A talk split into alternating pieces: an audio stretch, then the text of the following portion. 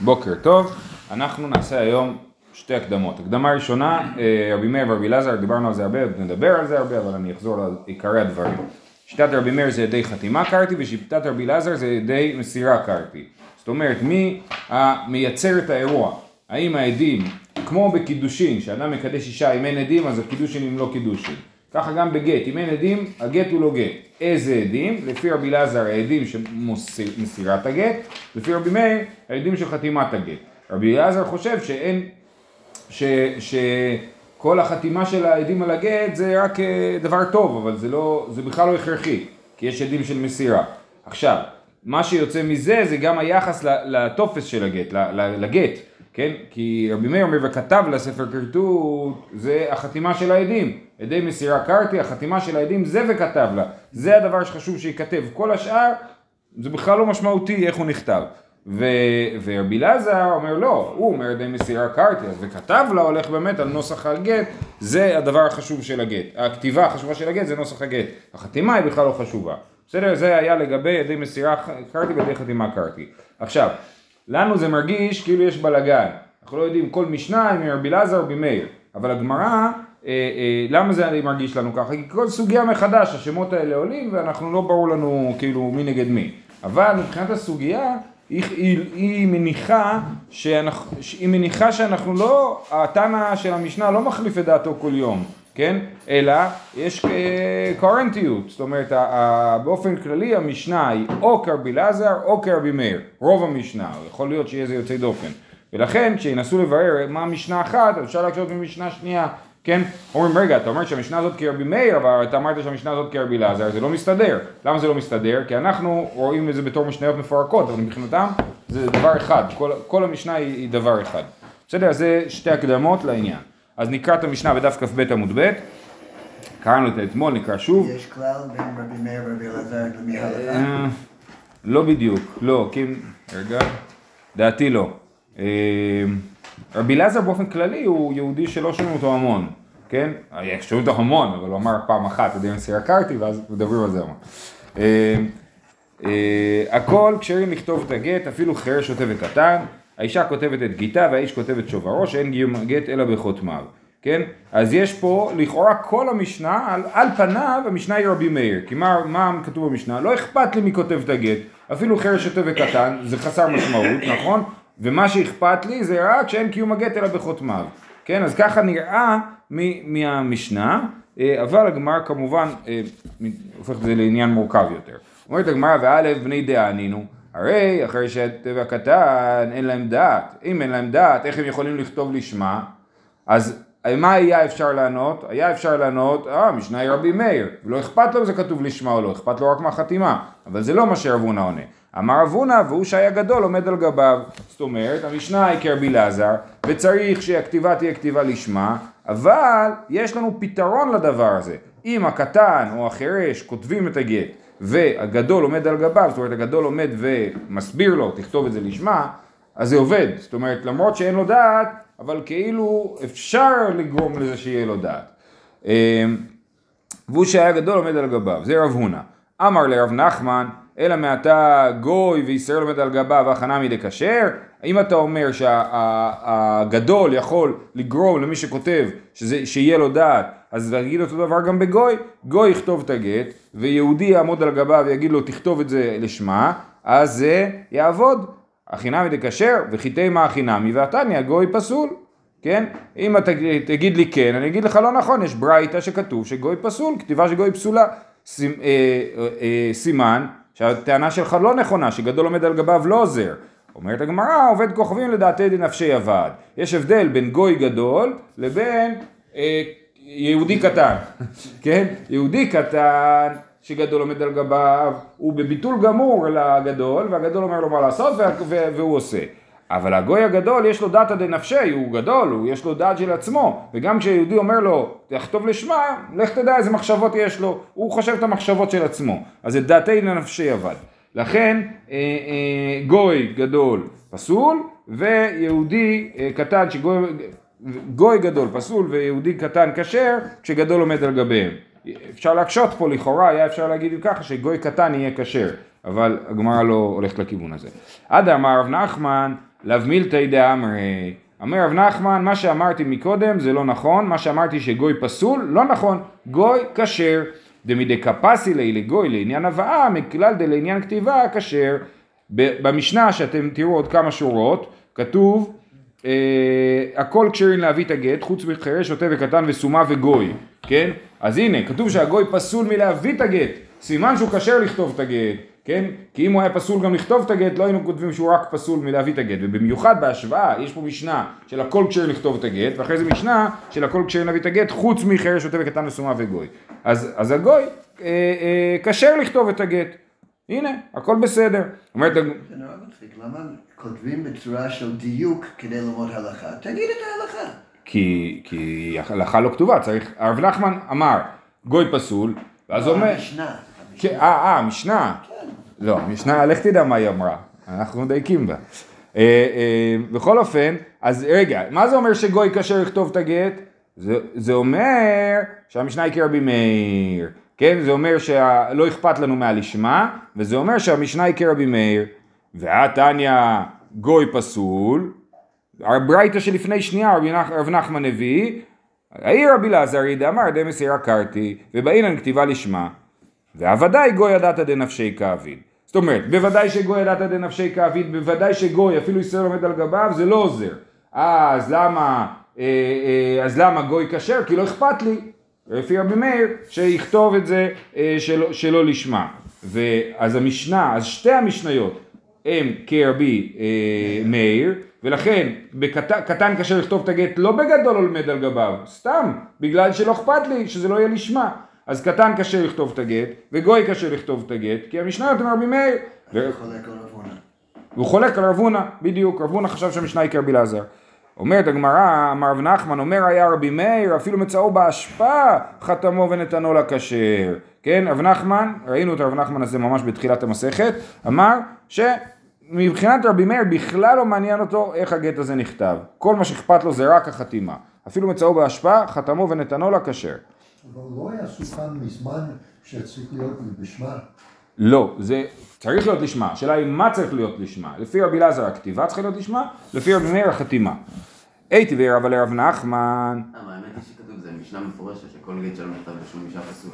כן, כאילו גם, אמרנו בסוגיית פתיחה שגם לרבי מאיר, זאת אומרת גם לרבה, לא לרבי מאיר, גם כן. לרבה צריך, גם לרבה צריך כתיבה לשמה. נכון, אבל זה ברבי אלעזר. היה- באמת זה היה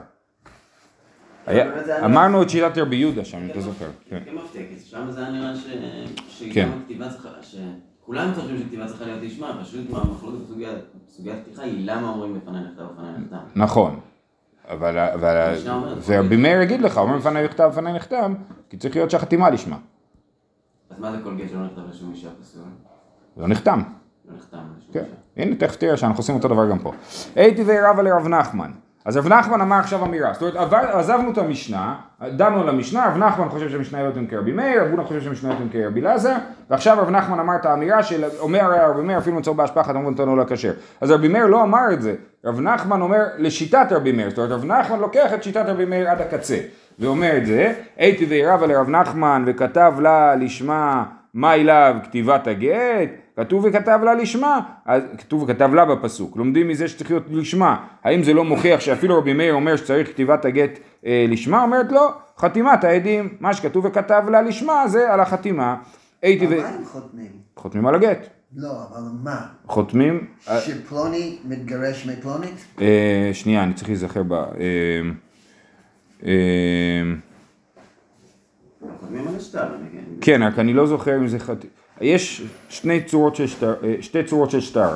יש שטר שהוא אה, נוסח כתובה. זה אנן סהדי ש. אנחנו, כל הנוסח של השטר הוא בנוסח של אמירה של העדים. אנחנו מעידים שטה טה טה טה טה טה טה טה טה חותמים למטה. נדמה לי שהגט הוא לא כזה. נדמה לי שהגט הוא נוסח אה, אה, שכאילו הבעל מגרש את אשתו, אבל העדים חתומים למטה, על, על הדבר הזה, שהם הם, הם חתומים בעצם בתור כאילו שותפים לאירוע, סוג של. זה שפלוני מגרש פלונית. כן, כן, אבל לא, אבל זה לא אנחנו מעידים ש... שהוא כתב לגט, הוא עוד לא מגרש. נכון, הם חותמים על הגט, כן. כן, כן. הם נותנים תוקף למסמך, זה מסמך זה כמו שתחתום על צ'ק, והוא עוד לא הגיע לבנק, כאילו.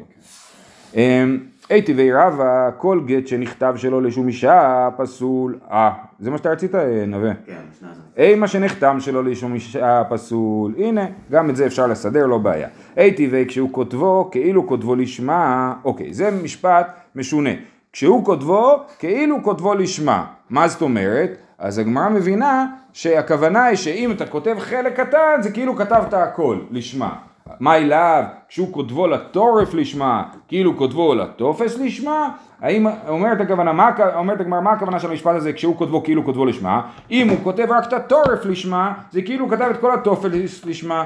אני מזכיר, מה זה טופס ותורף? טופס זה הנוסח הקבוע של הגט, כן? זה הטופס, זה, את זה אפשר לכאור, כאילו להכין את זה ממחשב, כן?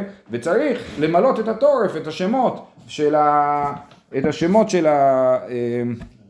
של האיש והאישה וכולי. אה, אז כאילו, אז אם הוא כתב את הטורף לשמה, זה כאילו כל הטופס נכתב לשמה. איך איך אפשר לא לכתוב השמות בשמם? אה, אפשר, הדוגמה היא כאילו אה, בבית ספר למתלמדים. אתה מתלמד לכתוב גט, אתה כותב כל מיני שמות כאילו, ואז אני מוצא בפח אה, גט עם שמות. אה, אפשר, לא יודע. הסופר לא מכיר. או או דוגמה של המשנה, זה דוגמה שאני מוצא מישהו שהשם שלו כמו השם שלי והשם של אשתו הוא כמו שהשם של אשתי. ואז הנה, יש לו גט מוכן ביד, ואני אומר לו, אתה החלטת בסוף לא לגרש, אני החלטתי כן לגרש, אז בוא תביא לי את המסמך. הסופר לא מכיר אותו, אה, אותו אדם. הסופר כתב גט לאברהם שרוצה לגרש את שרה, מסתבר שבעיר הזאת יש שתי אברהם שרוצים לגרש את שרה. אבל הוא לא מכיר אברהם, אה, לא אברהם. לא, אז הוא קונה את זה מאברהם השני, הם בעצם בני דודים, השני האברהם האלה. אה, מה אליו כשהוא כותבו לתור, אוקיי, אז שוב, אה, סליחה, כתוב בברייתא, כשהוא כותבו כאילו כותבו לשמה, האם אין הכוונה שכשהוא כותב את התורף לשמה, מה- כאילו כותב את הטופס לשמה, ומשמע שחייבים לכתוב לשמה? לא, כשהוא חותמו לשמה, כאילו כותבו לשמה, כן? כשהוא חותם על הגט, אז זה אותו, בקיצור, הכל אותו תירוץ, כל מקום שכתוב לכתוב, תחליפו את זה בלחתום והכל בסדר. ואי בית אימה, ותירוץ אה, אחר שאני יכול לתרץ שוב את כל הברייתות האלה, מתניתין מאני רבי לזרי, זה המשניות, המ- המ- מתניתא, זה צריך להיות, מאני רבי לזרי, דאמר ידי מסיר הכרתי ואכפת לו מכתיבה לשמה. ורב יהודה אמר שמואל, אוקיי, עד כאן היה לנו מחלוקת רב הונא ורב נחמן, אחרי זה דיברנו על שיטת רב נחמן. עכשיו אנחנו חוזרים למשנה, איך יכול להיות שחירש היטב וקטן יכולים לכתוב את הגט, והוא ששיער מקום התורף. כן, רב יהודה אמר שמואל, שהקטן כותב את הטופס של הגט ומשאיר את מקום התורף, וכמו שראינו לפני שנייה, העיקר זה התורף, ולכן אה, אה, גם אם הקטן כתב רק את הטופס, אז, אה, אז זה בסדר, כי הגדול ימלא את התורף, וזה יהיה לשמה. וכן אמר רבי חגא משמי דאולה והוא ששיער מקום התורף ורבי לזרי, כן? זאת אומרת המשנה היא כרבי לזר, רבי לזר חושב שצריך כתיבה לשמה אבל רק התורף ולא הטופס, כן? תורף אמרת זה העיקר, זה השמות. דרך אגב, אני אמרתי את זה כבר, מה זה? שמות וריאת מותרת לכל אדם. כן, והארץ מותרת לכל אדם. אה, אה, הרב קפח מספר שבתימן זה מה שהיו עושים, היה להם תופסי גיטין. זאת אומרת, לסופר היה במגירה טופס, הגט מוכן, רק צריך למלא את התורף וזהו. ככה, אה, על פי פסיקת הרמב"ם, אנחנו לא נוהגים ככה. אנחנו נוהגים שצריכים לכתוב את כל הגט לשמה. זאת אומרת שהם פסקו כרבי אלעזר.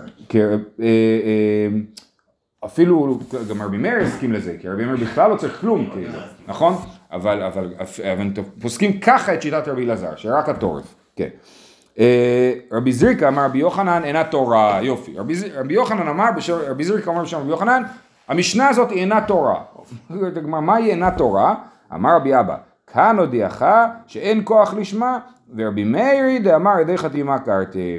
זאת אומרת רבי יוחנן אומר אינה תורה, מה פירוש הביטוי אינה תורה? הכוונה היא שהוא אומר שאין כתיבה לשמה, כן? למה? כי הנה המשניות אומרות שלא צריך כתיבה לשמה, סימן שהמשניות הן כרבי מאיר, כן? אין כוח לשמה בכתיבה. ורבי מאיר דאמר ידי חתימה קרתי ורק החתימה צריכה להיות לשמה.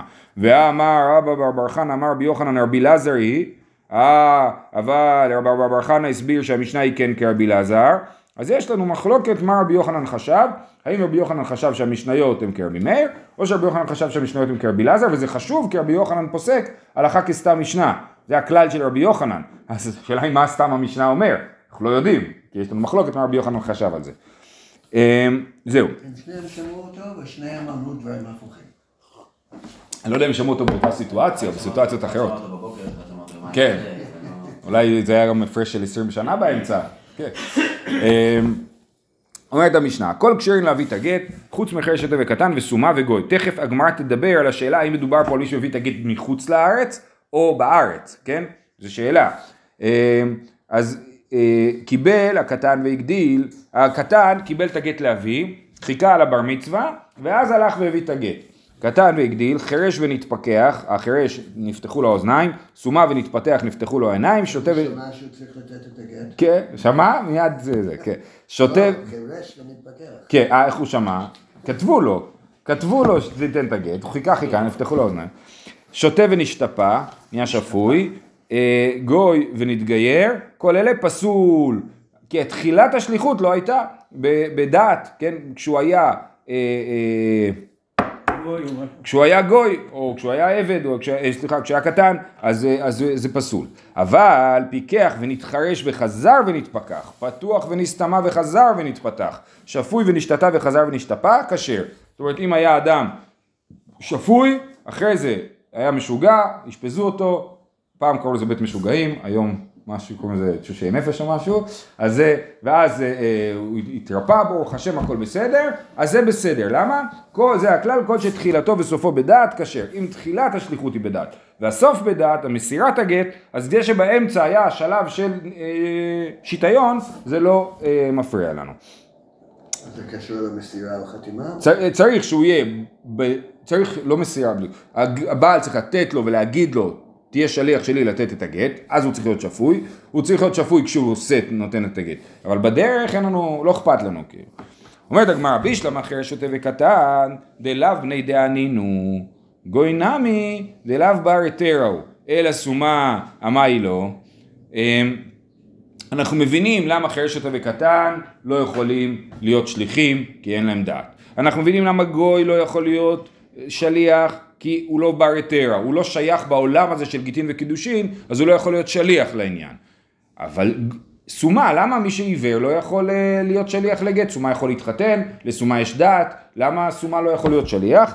אמר רב ששת שהיה עיוור, כן? לפי שאינו יודע ממי נוטלו ולמי נותנו. הסומה הוא לא יודע, הוא ייתן את זה לאישה הלא נכונה, הוא קיבל את זה מהבעל הלא נכון. שנייה, רגע. מתקיף לרב יוסף, שאם אני לא טועה גם כן היה עיוור, אבל אני לא בטוח בזה, האח סומה מותר, ב... כן, הוא היה עיוור, כן.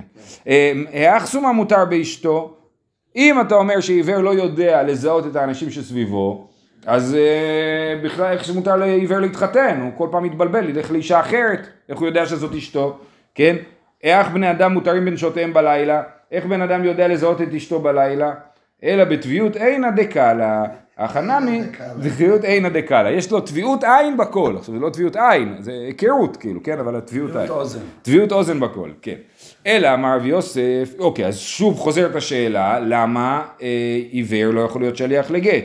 אמר רב יוסף, בהכה בחוץ לארץ עסקינן, דבאי למימר, בפניי נכתב, בפניי נחתם, ולא מצי למימר, הוא לא יכול להגיד בפניי נכתב, בפניי נחתם, כי הוא לא ראה את זה, הוא לא ראה, כן? אז הוא לא יכול להגיד בפניי, אז זאת אומרת, עיוור יכול להיות שליח להביא את הגט בארץ, אבל מחוץ לארץ לארץ הוא לא יכול.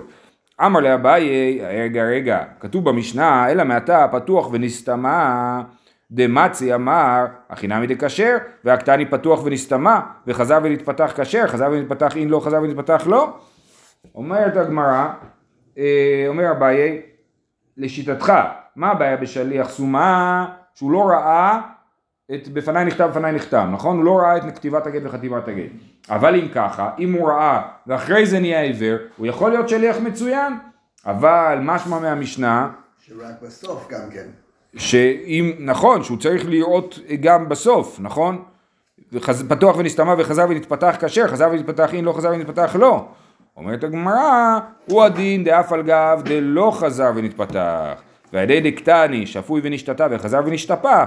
לכן, תמא דחזר ונשתפע, הלא חזר ונשתפע לא, תנא נמי פתוח ונסתמה וחזר ונתפתח. זאת אומרת, באמת, גם אם הוא לא חזר ונתפתח זה כשר, כי הוא יכול להגיד בפניי נכתב בפניי נחתם. ורק בגלל שדיברו על השוטה, שהוא צריך להיות חזר ונשתפע בשביל לתת את הגט, כי אחרת הוא באמת לא יכול לתת את הגט, אה, אה, לכן גם כתבו את זה בסומה, אבל באמת הדין בסומה, שאפילו אם הוא אה, אה, לא חזר ונתפתח, יכול להגיד לפניי נכתב לפניי נחתם והגט כשר. ובארץ. בגלל שהוא ראה, אין את קלה בסוף? לא, כן, נכון, הוא יזהה. נכון, נכון, הוא יזהה מי שצריך, כן. אה, אמר רש"י, די קנמי, אפשר לדייק מהמשנה שזה נכון. דקתני, בסוף המשנה, זה הכלל כל שתחילתו וסופו בדעת כשר, ולא קטני כל שתחילתו וסופו בכשרות כשר. שמע מינה, כן? אם היה, אם היו רוצים להגיד שגם הסומה הוא לא כשר חז... אלא אם כן הוא חזר ונתפתח, אז היו צריכים לכתוב במשנה, זה הכלל כל שתחילתו וסופו בכשרות. כשהוא כשר, כשהוא לא עיוור, כשהוא עיוור הוא לא כשר. אבל לא כותבים ככה, כותבים כל שתחילתו וסופו בדעת. סימן שלגבי העיוור, שסופו בדעת הרי, כי לעיוור יש דעת, אז לכן אה, אפשר לדייק מהסוף של המשנה שעיוור שלא נתפתח עדיין יכול למסור את הגט ולהגיד בפניי נכתב בפניי נחתם. אה, באו מני מרבי עמי, עבד, מהו שיעשה שליח לקבל גט אישה מיד בעלה. אז באמת, כאילו, אה, הוא ש... דיברנו על זה, לא? על עבד? אני לא... דיברנו על עבד שמביא שטר שחרור של עצמו. כן, דיברנו על, על עבדים, על, כן, שחרור עבדים. אז עבד, אה, אה, השאלה פה לגבי שהאישה עושה אותו שליח לקבל את הגט. אבל רש"י מסביר שזה במקרה, שזה אותה שאלה גם לגבי שליח לתת את הגט, זה אות- אותו דבר. מי שיכול להיות שליח לתת את הגט, הוא גם יכול להיות שליח לקבל את הגט, אה, אה, ואין הבדל. אז אמר לו, מדקפסילי לגוי, מכלל דעבד כשר, אומר, מדקדק במשנה, במשנה כתוב שגוי פסול, ולא כתוב שעבד פסול. סימן שהוא כשר. אמר אסי אמר רבי יוחנן, אין העבד נעשה שליח לקבל גט לאישה מיד בעלה, לפי שאינו בתורת גיטין וקידושין. עבד כנעני לא יכול להתחתן ולהתגרש, לכן הוא לא יכול להיות אה, שליח בעניין הזה. מתקיף לה רבי אלעזר, תמה במילתא דלייטי, אה במילתא דאיתי כשר? אתה טוען שעבד יכול לעשות רק כמו שהוא רלוונטי אליו ולא יכול לעשות מה שהוא לא רלוונטי אליו, נכון? אבל זה לא נכון, למה לא? והגוי וכות- והכותי דאיתנו בתרומה דנפשי דתנן הגוי והכותי שתרמו משלהם תרומתם תרומה ותנן גוי שתרם של ישראל אפילו ברשות אין תרומתו תרומה. אז גוי שתרם נגיד שיש לגוי קרקע בארץ ישראל נגיד שהקרקע הזאת חייבת בתרומות ומעשרות והגוי תרם מזה תרומות ומעשרות תרומתו תרומה. יש לזה גדר של תרומה למה שהוא תרם. כן אותו דבר לגבי כותי אז אבל? זה מקבל קדושה של תרומה, כן. יותר מזה, יכול להיות שזה אפילו פותר את התבל, מתקן את התבל, כן? אה, אבל אם גוי, זאת אומרת שהמצווה זה על האדמה, לא על הבן אדם. שנייה, רגע, אבל אם הגוי, זה, נכון, השאלה היא אה, האם גוי יכול להפקיע, לגוי יש קניין להפקיע קדושת ארץ ישראל, זה מחלוקת גדולה. אבל מה קורה אם אני אומר לתאילנדי, אחרי שאתה מסיים לאסוף את כל העגבניות בדולב, אז תפריש לי מזה תרומות ומעשרות, זה לא עובד. אז הגוי כן נמצא בתרומות ומעשרות של עצמו, אבל הוא לא נמצא בתרומות ומעשרות בתור שליח. למה? מה איתמה? אבל זה לא שייך אליו תשובות ומעשרות, אני לא מבין. אבל אתה רואה שכן, זה הקטע, נכון? גוי שתרם משל השדה של עצמו, אז זה כן אה, אבל זה לא תרומה. מצווה. אבל אני לא מבין, כתוב פה שכן. הגוי והכותי זה. לא יכול להיות שזה מצווה לגוי. לא מצווה, אבל אם הוא עושה את זה, זה תקיף, זה תקף. זה לא מצווה לו, הוא יכול לאכול תבל, אבל אם הוא עשה את זה, זה יש לזה תוקף. הוא רוצה למכור ליהודים אה, פירות. הם חושבים שזה תבל, אז הוא אומר, אני הפרשתי. הפרשתי בבית. לא משנה מי עושה את זה. כן. אבל זה רק על השדה שלו. אנחנו לא פוסקים ככה הלכה. אנחנו לכאורה חושבים שגוי, השדה של הגוי בכלל לא חייבת בתרומות ומעשרות. ככה לרוב השיטות. היה על זה פולמוס עצום, היה על זה חרמות בזמן הבית יוסף בארץ ישראל. אז אומרת הגמרא, אז למה הגוי באמת לא יכול להפריש תרומות ומעשרות של היהודי למרות שהוא יכול להפריש תרומות ומעשרות של עצמו? מה איתם עליו משום דכתיב אתם גם אתם. מה אתם ישראל אף שלוחם ישראל, כן כתוב, אה, אה, אני לא זוכר את הפסוק, יש לכם את הפסוק? כן תרימו גם אתם. כן, אתם גם אתם תרומה להשם, כן? אז מה זה גם אתם? אה, דווקא אתם ולא מה אתם של ישראל, גם אתם זה גם, זאת אומרת בנוסף גם שליח יכול להפריש תרומות ומעשרות, אבל דווקא אתם, דווקא שהוא ישראל. אז אם ככה יוצא שעבד לא יכול להפריש תרומות ומעשרות, למרות שהוא כן שייך לעניין של תרומות ומעשרות. למה אני יודע שעבד שייך לעניין? עבד אסור לו לאכול תבל, עבד חייב בתרומות ומעשרות כמו אישה, הוא יכול להפריש עבד גוי, הוא חצי יהודי, עבד גוי, עבד כנעני הוא כאילו חצי יהודי, אז הוא שייך לגמרי בתרומות ומעשרות, ולא יכול להפריש תרומות ומעשרות. כי מה אתם ישראל? אף שלוחכם ישראל. אמר לוי רבי ינאי, לא, הדרשה שאתה אמרת היא לא נכונה. זה מה אתם בני ברית, אף שלוחכם בני ברית. כן, זה לא עניין של ישראל, אלא בני ברית, והעבד הוא בן ברית, עבד כנעני חייב אה, ברית מילה, כן? אם לא, הוא לא יכול אה, להישאר בתור עבד. אה, אמר בכי, אוקיי, אז זה לגבי העבד, אמר בכי אבר אמר בי יוחנן, אין העבד נעשה שליח לקבל גט אישה מיד בעלה, לפי שאינו בתורת גיטין וקידושין. ואף על פי ששנינו, הרי את שפחה ובלדך בן חורים, אם הייתה עוברה, זכתה לו. רבי יוחנן אומר משהו משונה, הוא אומר את הכלל הזה שעבד לא יכול להיות שליח לקבל גט ואז הוא אומר אף על פי ששנינו הרי את שפחה ובלדך בן חורין אם הייתה עוברה זכתה לו מה זה קשור בכלל? אומרת הגמרא מה אם הייתה עוברה זכתה לו? זאת אומרת מה הקשר למשפט הזה? עכשיו מה המשפט הזה מדבר? הוא אומר לשפחה את שפחה ובלדך בן חורין הוא מביא לשפחה גט שחרור לוולד שלה אם הייתה עוברה זכתה לו. אם הייתה בהיריון, אז באמת שייוולד התינוק הוא יהיה בן חורין. אם היא לא הייתה בהיריון עדיין, הוא אומר הילד שייוולד לך אחר כך, אז זה לא עובד.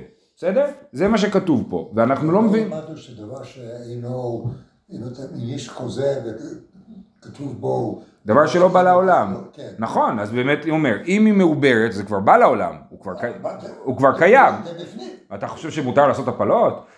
הוא כבר קיים. אולי יקרה משהו, לא יודע, אבל... חס שלום. בעל העולם זה לא אומר כבר יצא? לא, לאו דווקא, לאו דווקא. באמת שאלה, יש הבחנה בין פירות דקל, שאני יודע שיצאו, או שכבר יצאו אבל הם לא בשלים עדיין, יש כל מיני רמות בדבר הזה של דבר שלא בא לעולם. בכל אופן, אומרת הגמרא, אה, אז מה אם הייתה עוברה זכתה לו? כי עתה רב שמואל בר יהודה אמר רבי יוחנן תרתי אמר.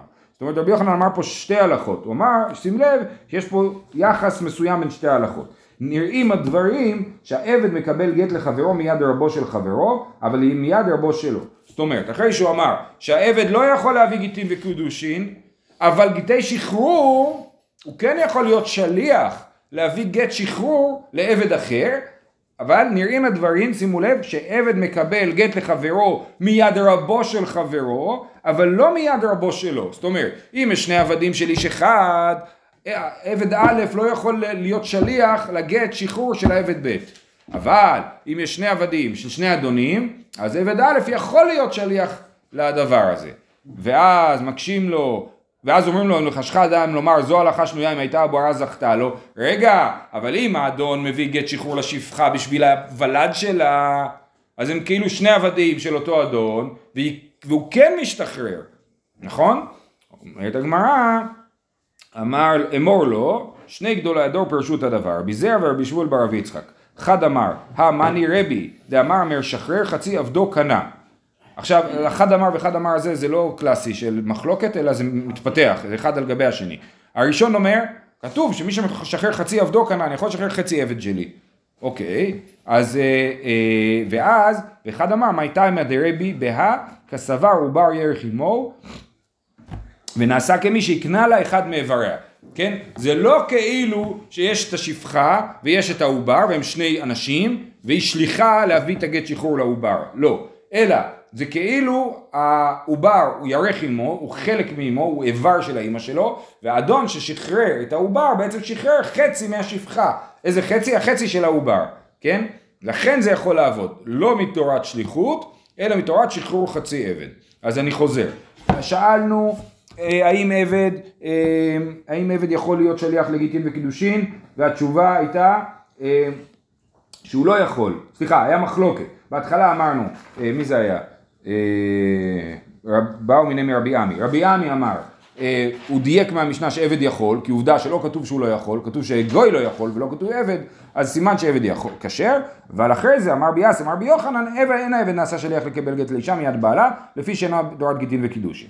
ואז יש לנו עוד מימר של רבי יוחנן, שהוא אומר את אותו דבר, אה, אה, אבל מוסיף על זה עוד משפט, זה אמר בחייא ברבא אמר רבי יוחנן, אומר לפי שנת, אף על פי ששנינו הרי את שפחה ולדך בן חורין ולא הבנו מה זה קשור, והסברנו שהוא אמר שתי הלכות, הלכה אחת שהוא יכול- לא יכול לגבי גיטין וקידושין, והלכה שנייה שהוא כן יכול להביא גט שחרור לעבד חבר שלו, אבל זה רק בתנאי אם זה מאדון אחר, אם זה מאותו אדון לא, אה, אה, למה?